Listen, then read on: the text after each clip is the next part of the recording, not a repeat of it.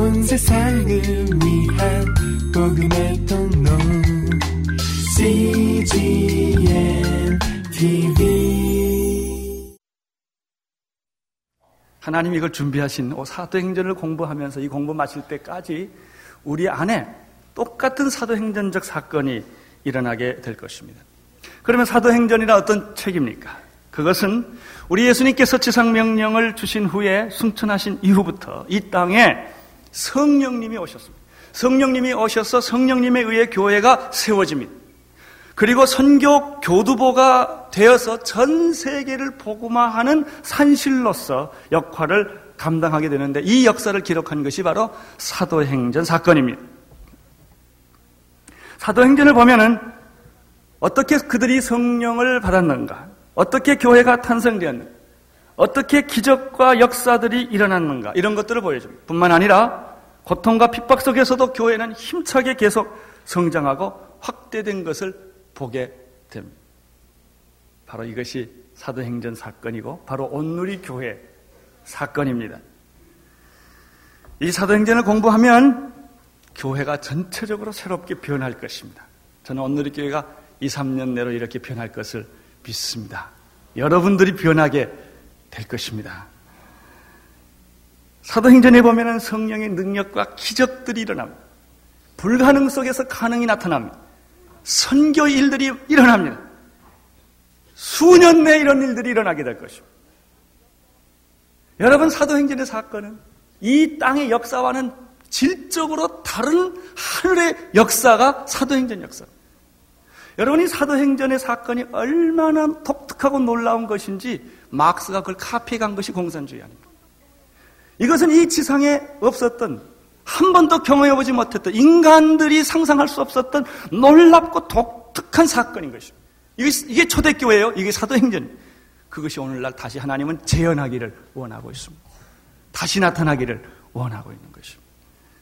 나는 우리 교회 안에 이러한 기적과 능력들이 나타날 것이며 사도 초대교회에 나타났던 베드로와 바울과 같은 인물들이 우리 교회 안에 일어날 것을 믿습니다. 이것이 사도행전을 공부하는 이번의 목적입니다. 바꿔진 목적입니다. 먼저 사도행전 1장 1절부터 5절의 말씀을 함께 같이 다시 읽어보겠습니다. 시작.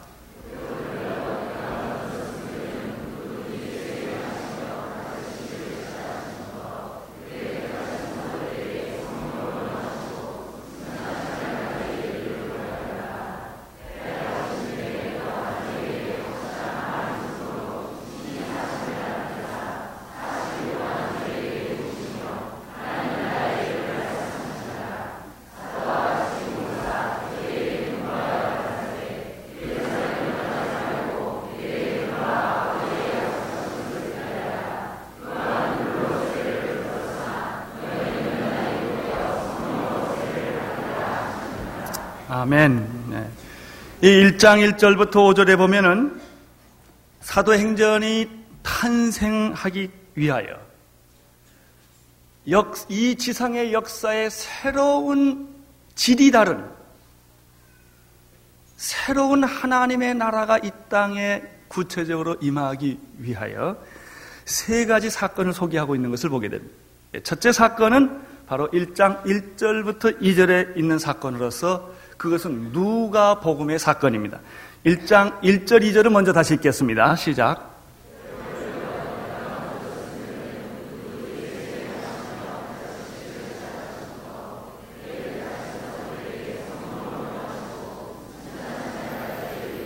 예, 사도행전을 기록한 의사 누가는 사복음서 중에서 누가복음을 기록한 사람입니다. 이 사도행전은 바로 예수님의 생애를 기록한 누가복음에 이은 일종의 제2부작이라고 할 수가 있습니다. 그렇다면 왜 이것을 사도행전을 쓰기 바로 전에 누가가 이 얘기를 쓰고 있는가? 간단합니다. 사도행전을 잘 이해하려면 누가복음을 잘 이해해야 합니다. 누가복음은 무엇입니까? 바로 예수님의 생애를 요약한 얘기입니다. 예수님을 모르고서는 성령을 이해 못합니다. 예수님의 구원 사건, 예수님이 세상에 어떻게 태어났으며 그가 어떤 생애를 살았으며 어떻게 죽었으며 어떻게 부활했으며 승천하시기 전까지 그분이 무엇을 하셨는가에 대한 신앙 고백과 우리의 믿음이 없으면 사도행전 사건은 안 일어납니다. 그렇기 때문에 성령의 사건이란 오순절의 사건이란 사도행전적 사건이란 바로 예수 그리스도의 구원 사건, 예수 그리스도의 생애와 예수 그리스도의 죽음과 부활과 그리고 승천 직전까지 있었던 그 지상 명령을 우리가 바로 이해할 때서부터 사도행전은 출발하게 되는 것입니다. 그러면 누가복음에 쓴 내용은 무엇입니까? 잠깐 누가복음으로 돌아가겠습니다. 누가복음 1장 1절에서부터 4절까지 이 누가복음을 쓴 목적에 대해서 기록하고 있습니다. 같이 읽겠습니다. 누가복음 1장 1절에서부터 4절까지입니다. 시작. 우리 중에 이루어진 사실에 대하여 처음부터 말씀의 목격자가 되고 일꾼된 자들에 전하여 준 그대로 내력을 저술하려고 붓을 든 사람이 많은지 그 모든 일의 구원부터 자세히 미루어 살핀 나도 데어빌로 각하에게 차례대로 써보내는 것이 좋을 줄 알았노니 이는 각하로 그 배운 바에 확실함을 알게 하려 합니다. 누가가 쓴 이 편지에 받을 대상은 데오빌로라고 말했습니다. 데오빌로는 하나님을 사랑하는 자들이라는 뜻입니다. 근데 이 데오빌로가 바로 사도행전 1장 1절에 데오빌로 각하여라고 데올로비어 이렇게 나옵니다. 편지를 받는 대상이 같습니다. 이 누가복음을 기록한 목적은 바로 예수 그리스도의 생애에 관한 것입니다. 그 내용에 관한 기록은 누가 썼느냐면 말씀의 목격자와 일꾼된 자들에 의해서 기록된 것이 바로 성경입니다. 성경은 도서실에서 쓰여진 책이 아닙니다. 성경은 학자의 머리에서 쓰여진 책이 아닙니다. 성경은 어떤 사람의 묵상에 의해서 쓰여진 책이 아닙니다. 실제 예수 그리스도의 삶의 목격자들이 그와 함께 살았고 그의 기적을 보았고 처음 했던 사람들에 의해서 성령의 감명, 감동으로 쓰여진 책입니다. 말씀의 목격자가 되며 또 말씀의 일꾼들에 의해서 기록되었는데 누가 이전에도 예수님의 생애를 기록한 사도들이 있었습니다. 그런데 이제 누가가 예수 그리스도 생애에 대한 기록을 다시 새롭게 쓸 그런 필요가 생겨서 이제 그가 다시 이것을 쓰게 됩니다. 누가는 누가 복음서를 썼는데 이 누가 복음서는 예수 그리스도의 생애를 담은 것입니다. 예수님의 사건을 다루는 것인데 이것을 바로 이해해야만 우리는 사도행전 사건을 이해한다고 말했습니다. 여러분 보통 사람의 생에 대한 기록을 우리가 쓰게 됩니다. 그 사람에 대한 생애 기록을 쓰는 걸 우리가 전기라고 말하는데 대개 무슨 얘기 씁니까? 그 사람이 어떻게 태어났고 어떻게 살았고 어떻게 좋은 일하다 어떻게 죽었다 그런 내용들을 쓰는 것이 보통 한 사람의 생에 대한 이야기입니다. 대개 살아서 쓰기보다는 죽은 후에 그 사람의 생에 대한 정리를 합니다. 아, 죽고 나서 그 사람을 또 올바르게 평가하는 것입니다. 그러나 한 사람의 생애가 죽은 이후에 일어난 사건을 기록한 책은 없습니다. 왜냐하면 그 사람은 죽어버렸기 때문에. 근데 오늘 지금 누가가 쓰는 것은 그 사람이 예수님의 생애에 대한 기록을 쓸 뿐만 아니라 그것을 가지고는 예수님을 다 설명할 수가 없었던 것입니다. 이제 예수님이 죽은 후에 장사 지낸 후에 그분이 다시 부활하셨는데 그 후에 이분이 온 인류 역사에 어떤 새로운 기적과 새로운 역사를 만들었는가를 이제 누가는 다시 써야 할 필요를 느낀 것입니다. 바로 그것이 사도행전입니다. 사도행전을 바로 이해하기 위해서는 먼저 오늘 누가 사건을 이해해야 된다고 말씀을 드렸습니다. 특별히 누가복음 보면은 예수님의 탄생에 대해서 아주 많은 기록을 하고 있습니다. 특별히 1장과 2장에 예수님의 탄생에 대한 얘기를 하고 있습니다. 사도행전에는 예수님의 삶과 죽음과 부활에 대한 얘기를 하고 있습니다. 특별히 재미있는 것은 아, 누가는 예수님의 탄생을 이렇게 두 가지 특이한 목적을 이야기하고 있습니다. 1장 2장 14절에 보면은 그리스도의 탄생이란 무언가? 그것은 지극히 높은 곳에서는 하나님께 영광이요. 땅에서는 기뻐하심을 입은 사람들 중에 평화라고 예수님의 탄생에 대한 독특한 해석을 내렸습니다. 누가복음 2장 32절에는 그리스도의 탄생을 또 다른 각도에서 묘사를 했습니다. 예수의 탄생이라는 것은 이방을 비추는 빛이요. 주의 백성 곧 이스라엘 백성에게는 그것이 영광스러운 사건이다. 그것이 예수 그리스도의 탄생이다. 또 특별히 다른 세 복음서와 마찬가지로 예수 그리스도의 생애에 대한 기록을 그가 아주 잘 자세히 묘사했는데 특별히 누가복음에는 다른 복음서에서 기록하지 않았던 어떤 다른 독특한 면들을 더 강조한 것이 있습니다. 그것은 특별히 예수님은 누가복음에 의하면은 이방인에 대한 관심이 많으신 분으로 설명하고 있습니다. 이방인에 대한 선교적 관심을 가지신 예수 그리스도. 또 누가복음을 보면은 특별히 예수님은 사회 문제에 대해서 굉장히 예민한 관심을 가지신 분으로 그리고 있습니다.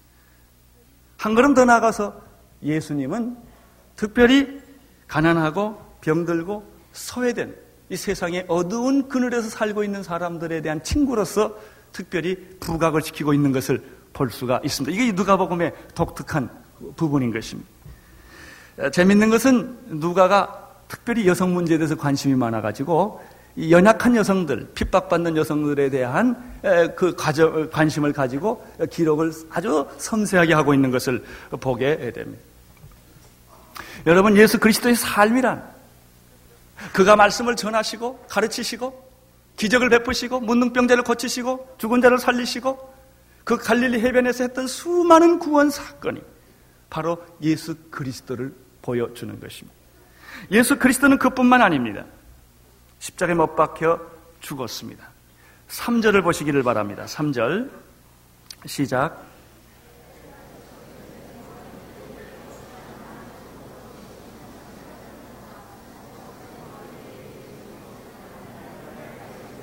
네.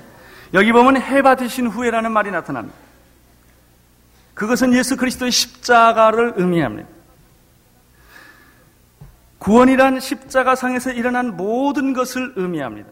즉 구원의 내용이란 십자가에서 죄 없으신 예수님이 내 대신 죄를 짊어지시고 법 없는 자들에 의해서 피 흘려 죽은 사건 그 자체입니다. 예수님은 십자가에 피 흘려 죽으셨을 뿐만 아니라 3일 만에 다시 살아나셨습니다. 예수님은 부활하셔서 십자가가 패배가 아니며 승리고 절망이 아니고 소망이며 십자가가 죽음이 아니고 영생이라는 것을 보여주셨습니다.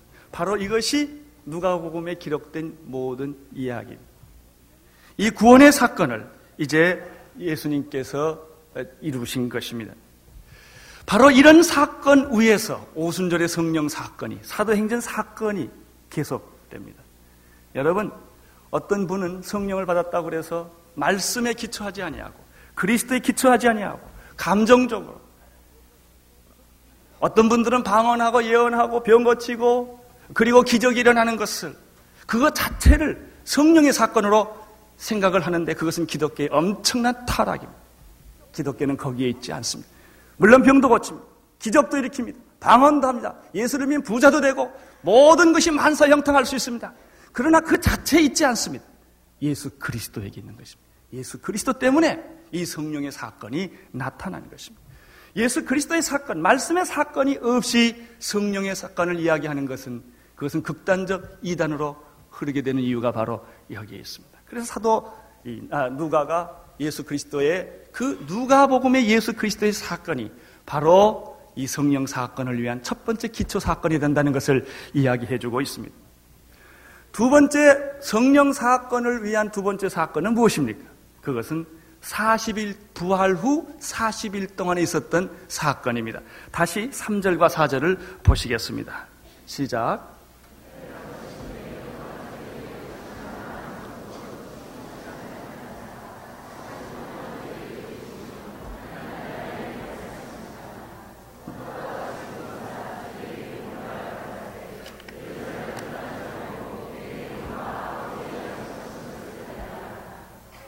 해받으신 후라는 것은 그리스도의 십자가의 죽음 이후라는 뜻입니다. 지금 죽음 이후에 예수님께서 죽음으로 끝난 것이 아니라 확실한 많은 증거로 친히 다시 살아나셨다라고 말합니다. 예수님이 살아나신 후에 어떤 일이 있었습니까? 즉각 승천하지 않았다는데 주의를 기울여야 합니다. 즉각 승천하지 아니하시고 40일 동안 세상에 계십니다. 이 40일 동안 예수님이 세상에 계실 때의 시간이란 아주 독특한 우리 인류가 경험해 보지 못했던 독특한 시간입니다. 그 시간이라는 것은 하늘의 시간과 땅의 시간이 공존하는 그런 시간입니다. 예수님께서 제자들과 얘기를 하시다가 쑥 살아나집니다. 투명 인간처럼. 밥을 잡수시기도 합니다. 없다가 있어지기도 하고 있다가 없어지기도 합니다. 이런 시간들을 40일 동안 예수님이 특별하게 제자들하고 보내는 것입니다. 이 기간이, 이 사건이 바로, 바로 성령 사건을 위한 두 번째 준비 사건이라는 것입니다. 예수님은 분명히 사망 권세를 깨뜨리시고 무덤에서 나와서 부활하셨습니다. 부활에는 변명할 수 없는 수많은 증거자와 목격자들이 있었습니다. 아, 특별히 누가복음 24장 10절에 보면은 예수님께서 이 여자들의 그 부활을 목격한 여자들의 이름을 기록하고 있는 것을 우리가 보게 됩니다. 거기 이런 말이 있습니다. 이 여자들의 이름은 막달라 마리아와 요한나와 야고보의 모친 마리아와 또 저희와 함께 한 다른 여자들이 있었다고 말했습니다. 이렇게 구체적으로 여자들의 이름을 목격한 여자들의 이름을 기록한 이유는 간단합니다. 그 가짜가 아니라는 말입니다. 이것이 상상이 아니라는 얘기입니다. 이것이 일종의 남픽션이 음, 아, 아니, 어, 저, 저기 소설이 아니라는 얘기입니다. 실제 그 부활을 목격했던 사람이 있었다는 것을 지금 보여주고 있습니다. 여러분, 부활하신 예수를 만나지 못하면 사도행전은 시작되지 않습니다. 많은 사람들이 교회에 나옵니다.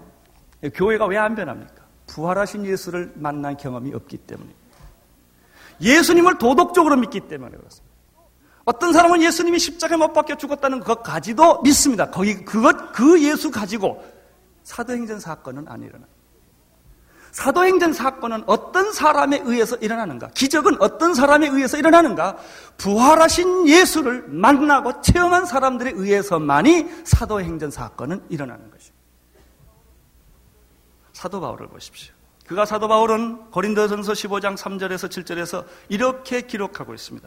내가 받은 것을 먼저 너희에게 전하였나니 이는 성경대로 그리스도께서 우리 죄를 위하여 죽으시고 장사 지낸 바 되었다가 성경대로 사흘 만에 다시 살아나사 개바에게 보이시고 후에 열두 제자에게와 그 후에 오백여 형제에게 일시에 보이셨나니 그 중에 지금까지 태반이나 살아있고 어떤 이는 잠들었으며 그 후에 야고보에게 보이셨으며 그 후에 모든 사도에게와 맨 나중에 만삭되지 못하여 난자 같은 내게도 보이셨느니라.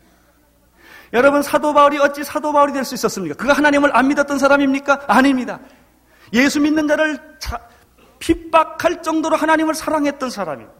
그 마음속에 그 나름대로 신앙이 있었던 사람입니다. 그가 어떻게 그가 어떻게 이렇게 위대한 하나님의 종으로 바울로 변했습니까? 부활하신 예수를 만났기 때문에 핍박하러 예수를 믿는 자를 핍박하러 가다가 바울아 바울아 사울아 사울아 네가 어찌하여 나를 핍박하느냐 이 음성을 들은 나는 오늘 또 여러분이 그 음성을 듣게 되기를 바랍니다. 어찌하여 너는 나를 핍박하느냐? 어찌하여 너는 나를 믿지 않고 교회를 다니느냐? 어떻게 그렇게 교회를 왔다 갔다 할 수 있느냐? 이런 음성을 여러분이 들어야 합니다. 살아계신 예수 그리스도, 무덤에 갇힌 예수가 아니라 지금 살아계셔서 역사하시고 말씀하시는 이 예수를 만날 때부터 우리의 신앙은 변하는 것입니다. 그러나 놀랍게도 이 세상에 우리 한국에 수많은 교회가 있지만 부활의 능력을 소유하지 못한 교회. 예수 그리스도를 도덕적으로, 상식적으로, 종교적으로 믿고 있는 사람들이 너무나 많다는 것입니다. 그들에게는 사도행전 사건은 아무 상관이 없는 사건이 되고 맙니다. 오늘 여러분 부활하신 예수를 만나셨습니까? 부활하신 예수를 믿으십니까? 예수의 단순한 도덕적 삶이 아니라 예수의 단순한 죽음이 아니라 죽었을 뿐만 아니라 다시 살아나셔서 지금 말씀하시고 역사하시고 운행하시고 지금 우리와 함께 계시는 우리의 대장 되시는 예수 그리스도 사탄의 모든 권세를 짓밟으시고 우리에게 승리의 면류관을 씌워주시는 그 예수 그리스도를 여러분 믿으십니까? 그분을 만났을 때, 그분을 믿었을 때, 그 사건이 있었을 때, 사도행전은 그에게 열려지는 것입니다. 그런데 재미있는 말이 그 다음에 좀 있습니다. 40일 동안 저희에게 보이시며 그랬는데 이 보이는 사건은 굉장히 독특하고 놀라운 사건이라고 말씀을 드렸습니다. 그러면 40일 동안 예수님이 빨리 승천하지 아니하시고 40일 동안 남아서 계신 목적이 무엇입니까? 그 다음에 있지요. 40일 동안 저에게 보이시면 뭐라고 그랬죠? 하나님 나라의 일을 말씀하시는 요겁니다. 자, 첫째는 예수 그리스도의 구원 사건을 알아야만 그의 삶과 죽음과 부활을 알아야만 사도행전이 열린다. 두 번째는 부활하신 후에 40일 동안의 사건을 알아야만 사도행전이 열린다는 거죠. 사도행전 사건이 내 사건이 되고 사도행전 사건이 온누리교회 사건이 될 수가 있어요. 그것은 하나님의 나라의 일을 하신 것입니다. 하나님의 나라의 일은 무엇입니까? 그것은 부활하시기 전에 예수님이 천국 비유를 많이 들어주셨어요. 하나님 나라에 대한 얘기를 많이 하셨는데 그 하나님의 나라와 여기에 말씀하시는 하나님의 나라는 다른 것입니다. 여기에서 말하는 40일 동안 하신 하나님의 나라의 일이란 너희는 가서 모든 족속으로 제자를 삼아 아버지와 아들과 성령의 이름으로 세례를 주고 내가 내게 분부한 모든 것을 가르쳐 지키게 하라는 그 사건입니다. 마가복음에서는 뭐라고 설명하고 있습니까? 너희는 온 천하에 다니면서 만민에게 복음을 전파하라고 그랬습니다.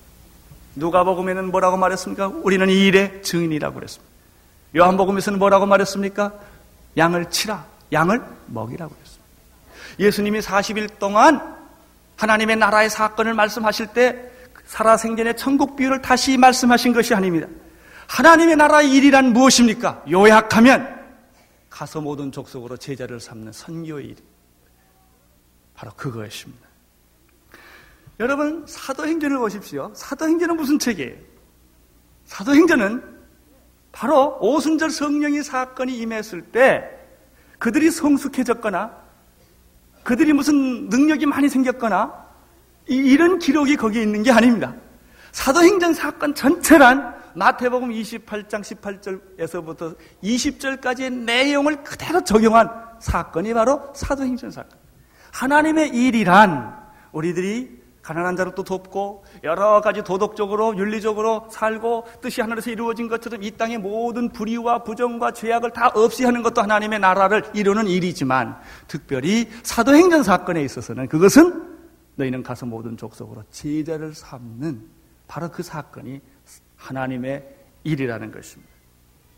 세 번째 사도행전 사건이 일어나기 위해서 또 하나의 사건을 하나님이 예비하셨습니다. 이 사건을 이해하지 못하면 사도행전은 문이 열리지 않습니다.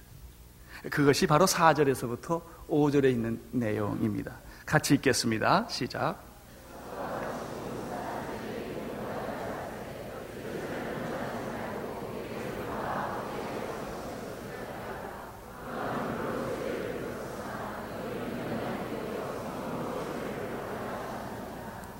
세 번째 사도행전이 이루어지기 위한 사건은 한 아버지께서 약속하신 것을 기다리는 사건. 이 사건이 아버지께서 약속하신 것을 체험하고 받는 일이 없이는 사도행전은 이루어지지 않습니다. 여기에 세 가지 말씀이 있습니다. 첫째는 이것을 받기 위해서는 예루살렘을 떠나지 말라는 것입니다. 이것을 받기 전에는 어떤 일도 일어나지 않는다는 것입니다. 너는 두려움에서 벗어날 수가 없다는 것입니다. 너는 능력을 소유할 수 없다는 것입니다. 너는 전도할 힘이 없다는 것입니다. 너는 사랑할 힘이 없다는 것입니다. 이것을 받아야만 놀라운 하나님의 새 역사가 이 땅에 인류 역사상 처음으로 놀라운 사건이 일어난다는 것입니다. 그것이 무엇입니까? 이 사람들은 아직 그것이 무엇인지 잘 모릅니다. 막연하게 생각하고 알 것 같기도 하고 모를 것 같기도 하고. 여기에 설교 듣고 있는 사람들 가운데도 이것을 알 것 같기도 하고 모를 것 같은 사람이 많이 있습니다. 물론 이 내용이 성령이라는 걸 모르는 사람이 누가 있겠습니까? 그러나 성령은 체험한 자하고 체험하지 않는 사람하고는 하늘과 땅의 차이. 여러분 이 성경을 읽으면 모를 자가 어디 있겠습니까? 그러나 이것을 백번 읽어도 알 수가 없습니다. 은혜는 받은 자만이 합니다. 은혜 안 받은 자면 죽었다 깨도 그게 뭔지 몰라요. 왜 저 사람 저렇게 바보같이 웃고 있나? 그건 몰라요. 왜 저 사람이 저렇게 어려운 고난 속에서도 그렇게 그 아주 기뻐하고 있는가? 왜 저 사람이 저렇게 손해를 보는가? 왜 저 사람이 저렇게 삶을 바꾸는가? 죽었다 깨도 그 이해 못합니다. 받은 자만이 아는 것입니다. 바로 이것이 성령의 체험이 이런 것과 마찬가지입니다. 이것을 너희들이 받기까지는 오순절은 열리지 않는다. 이것이 여러분이 이해하기까지는 사도행전이 열리지 않는다는 것입니다. 바로 그것입니다. 아버지께서 약속한 그것을 받기까지는 너희들이 어디를 떠나지 말라? 예루살렘을 떠나지 말라 그랬습니다. 두 번째는 내게 들은 아버지 약속하신 것을 기다리라. 세 번째는 곧 성령의 세례가 일어나게 될 것이다 하는 것입니다. 이 성령님은 어떤 분이십니까? 우리가 이 사도행전 사건을 이해함에 있어서 이 역사적인 엄청난 사건을 이해함에 있어서 키는 성령 이해입니다. 성령님이란 어떤 분입니까? 아, 성령 모르시는 분이 어디 있습니까? 하나님 믿으면서. 다 압니다. 그러면 성령은 뭐 오순절날 처음 왔습니까? 아닙니다. 창세기 때에서부터 성령은 있었습니다. 하나님이 천지를 창조하실 때 하나님의 신이 수면, 에 운행을 했습니다. 성령이 아니고서 천지 창조가 어떻게 이루어지겠습니까? 여러분 엘리야가 성령 없이 어떻게 그런 기적과 능력이 일어났겠습니까? 구약에 일어나는 많은 사건들이 하나님의 신이 운행하며 역사했던 사건들입니다. 자, 예수님을 생각해 보십시오. 예수님이 무엇으로 탄생했습니까? 성령. 예수님의 탄생 자체가 성령 사건입니다. 예수님은 그냥 태어나신 분이 아니라 성령으로 잉태하였습니다. 그분이 예수 그리스도십니다. 여러분 예수님이 사역을 시작할 때 여단강에서 세례를 받았는데 하늘에서 성령이 비둘기처럼 임했습니다. 성령 세례가 예수에게 임했습니다. 그때부터 예수님에게 능력과 기적이 나타납니다. 예수님이 하시는 모든 일들이 성령과 함께 하지 않았다면 어찌 그런 일들이 일어날 수가 있겠습니까? 그럼 그 성령과 지금 말하는 성령은 무슨 차이가 있습니까? 요한복음 14장 6절에 예수님이 십자가에 못 박혀 죽으시기 전에 성령에 대해서 언급하신 일이 있습니다. 내가 아버지께 구하겠으니 그가 또 다른 보혜사를 너희에게 주사 영원토록 너희와 함께 있게 하시리니 저는 진리의 영이라. 내가 떠나가신 것이 너희에게 유익하다. 왜냐하면 성령님이 오셔야 하기 때문이다. 예수님은 이렇게 말씀을 하셨습니다. 왜 예수님이 이런 말씀을 하셨을까? 절론 진리의 영이라. 저가 나를, 나, 나를 영원롭게 할 것이다. 성령이 오시면, 성령이 오시면, 너희들은 이 성령을 아버지께 주실 성령을 기다리라. 근데 재밌는 것은 예수님이 성령 주신다고 그러지 않았어요. 아버지께서 성령을 너에게 보내실 것이다. 그 소식을 전하는 자가 나다. 그렇게 얘기를 하고 있습니다. 여러분, 바로 오순절 사건의 키는 성령이 있습니다. 성령의 사건이 곧 오순절 사건이요. 오순절 사건이 곧 성령 사건. 그것이 사도 행전입니다. 예수님의 생애, 십자가, 부활, 그리고 40일 동안의 최후 명령은 마치 달나라를 탐험하기 위하여 발진을 기다리는 우주선과 같은 것입니다. 과학자들이 온갖 지혜를 다 동원해서 그 어, 우주선에다가 여러 가지 디자인을 해서 거기다 다 장치를 해 놓는 것입니다. 그러나 그것이 그렇게 있다고 해서 이, 달, 이 우주선이 달나라로 혼자 갑니까? 그렇지 않습니다. 이제 그 우주선은 발진을 기다리고 있는 것입니다. 이 발진을 통해서 우주선은 대기권 밖으로 나가는 것입니다. 그리고 그 준비된 모든 과학적 계산이 움직이면서 활동을 하게 되는 것입니다. 예수 그리스도는 우리를 위하여 세상에 오셨습니다. 사셨습니다. 죽으셨습니다. 부활하셨습니다. 그리고 너희는 가서 모든 조족 속 속으로 제자를 삼으라 하는 엄청난 명령을 내려 주셨습니다. 이것은 우주선과 같은 사건입니다. 그러나 이 사건이 이제부터 움직여야 합니다. 발진해야 합니다. 대극권 밖을 튀어나가야 합니다. 여러분, 우리는 우리 자신에서부터 벗어나야 합니다. 하나님의 성령의 역사로 말미암아 이 하나님의 구원 사건이 폭발적으로 터지는 것입니다. 그래서 모든 사람에게 이 구원이 임하도록 만드는 것입니다. 이것이 바로 성령의 역사입니다. 성령을 바로 이 성령의 역사는 구약에 나타난 성령의 역사와 예수님에게 함께 하셨던 성령의 역사와 다른 것은 이 성령의 역사가 이제는 보조적 수단으로 계신 것이 아니라 이 지상에 예수님이 사역을 하셨듯이 성령이 이 역사의 주인이 되시기 위하여 내려진 사건이 바로 오순절 사건입니다. 이 성령님을 받기 위해서는 예수님은 첫째 우리에게 예루살렘을 떠나지 말라고 말씀하셨습니다. 사실 그렇습니다. 행동하기보다 어려운 것은 기다리는 것입니다. 떠나기 위해서는 준비가 되어야 되고 무장이 되어야 합니다. 저는 온누리 교회에서 이제 7년 동안 목회하고 나서 여러분들에게 이제 자꾸 떠나기를 이제 준비된 사람은 떠나라 떠나라 그랬는데 성령 받지 못한 사람은 떠나면 큰일 납니다. 성령 세례 받은 사람 이제 떠나도 괜찮은 사람이 떠나는 것이지 떠날 준비가 안 되어 있는데 무장도 안 되어 있는데 그 사람들이 어딜 떠납니까? 그 사람들은 떠날 수가 없습니다. 여러분, 여러분이 떠날 쯤 되면은 하나님이 어디로 가라고 다 지시를 해주십니다. 내가 좀 나도 가라 그러니까 어디 가지 요즘 내가 그 걱정하는 교인들이 많아요. 또 가라고 생각해 보니까 정말 아주 한심해요. 내가 가서 뭘 하지? 준비가 안 돼.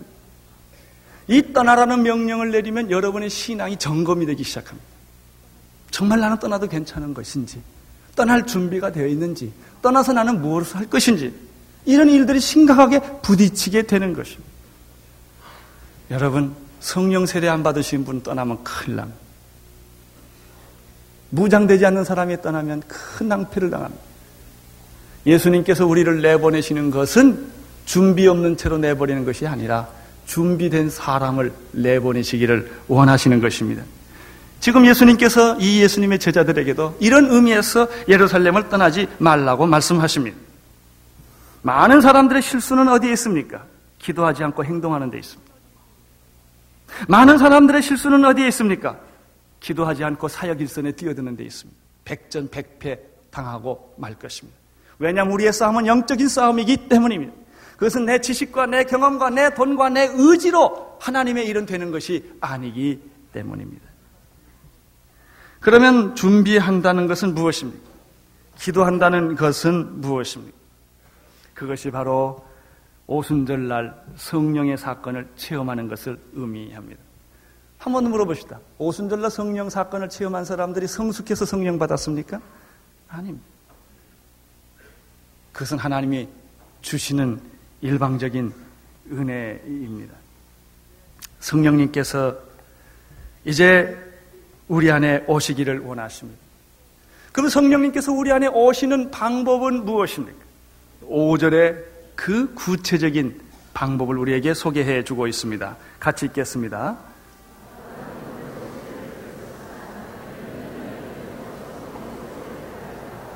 네. 요한은 물로 세례를 베풀었으나 너희는 맨날이 못되어 성령으로 세례를 받게 되리라. 성령을 믿습니까가 아닙니다. 성령을 이해하셨습니까가 아닙니다. 구약에 나타난 성령을 믿습니까? 그게 아니에요. 예수님과 함께 있었던 성령을 여러분이 믿습니까? 그것도 아니에요. 이 오순절의 사건이 일어나기 위하여 사도행전적 사건이 일어나기 위하여 가장 핵심적이고 필수적인 일은 무엇인가? 성령 체험입니다.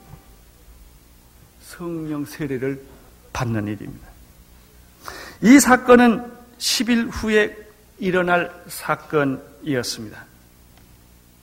여러분, 하나님께서 여러분들을 성령 체험하시기를 원하십니다. 예수님을 믿고 성령님을 단순히 믿는 사건이 아닙니다. 누구든지 성령이 아니고서든 예수를 주라 시인할 수 없습니다. 그 정도의 얘기가 아닙니다. 이제 직접 여러분들이 오순절의 성령의 사건처럼 그 성령의 사건을 체험하고 경험하고 그 성령의 사, 세례를 통하여 하나님의 부활하신 어, 부활하신 예수 그리스도를 만나는 그런 사건입니다. 이 사건을 통해서만이 사도행전은 문이 열리기 시작하고 오순절의 기적은 여러분에게 나타나기 시작을 합니다. 우리 주님께서 우리들에게 지금 이것을 명령하고 계십니다. 여러분 안에 성령 체험하시는 분이 계실 것입니다. 또 분명히 여러분 안에 성령 체험하지 못한 분도 많이 있을 것입니다. 이제 오늘 이 교회 모든 성도들에게 교회에게 주님은 이렇게 명령하십니다. 너희 여러분들이 이제는 성령의 세례를 받아라. 성령의 세례를 받고 능력 있는 그리스도인이 되어라. 기쁨에 충만한 그리스도인이 되어라. 전도할 수 있는 그리스도인이 되어라. 그때 여러분에게 오순절의 성령의 사건은 이제 다시 1993년에 새롭게 시작하게 될 것입니다. 온 세상을 위한 복음의 통로. CGM TV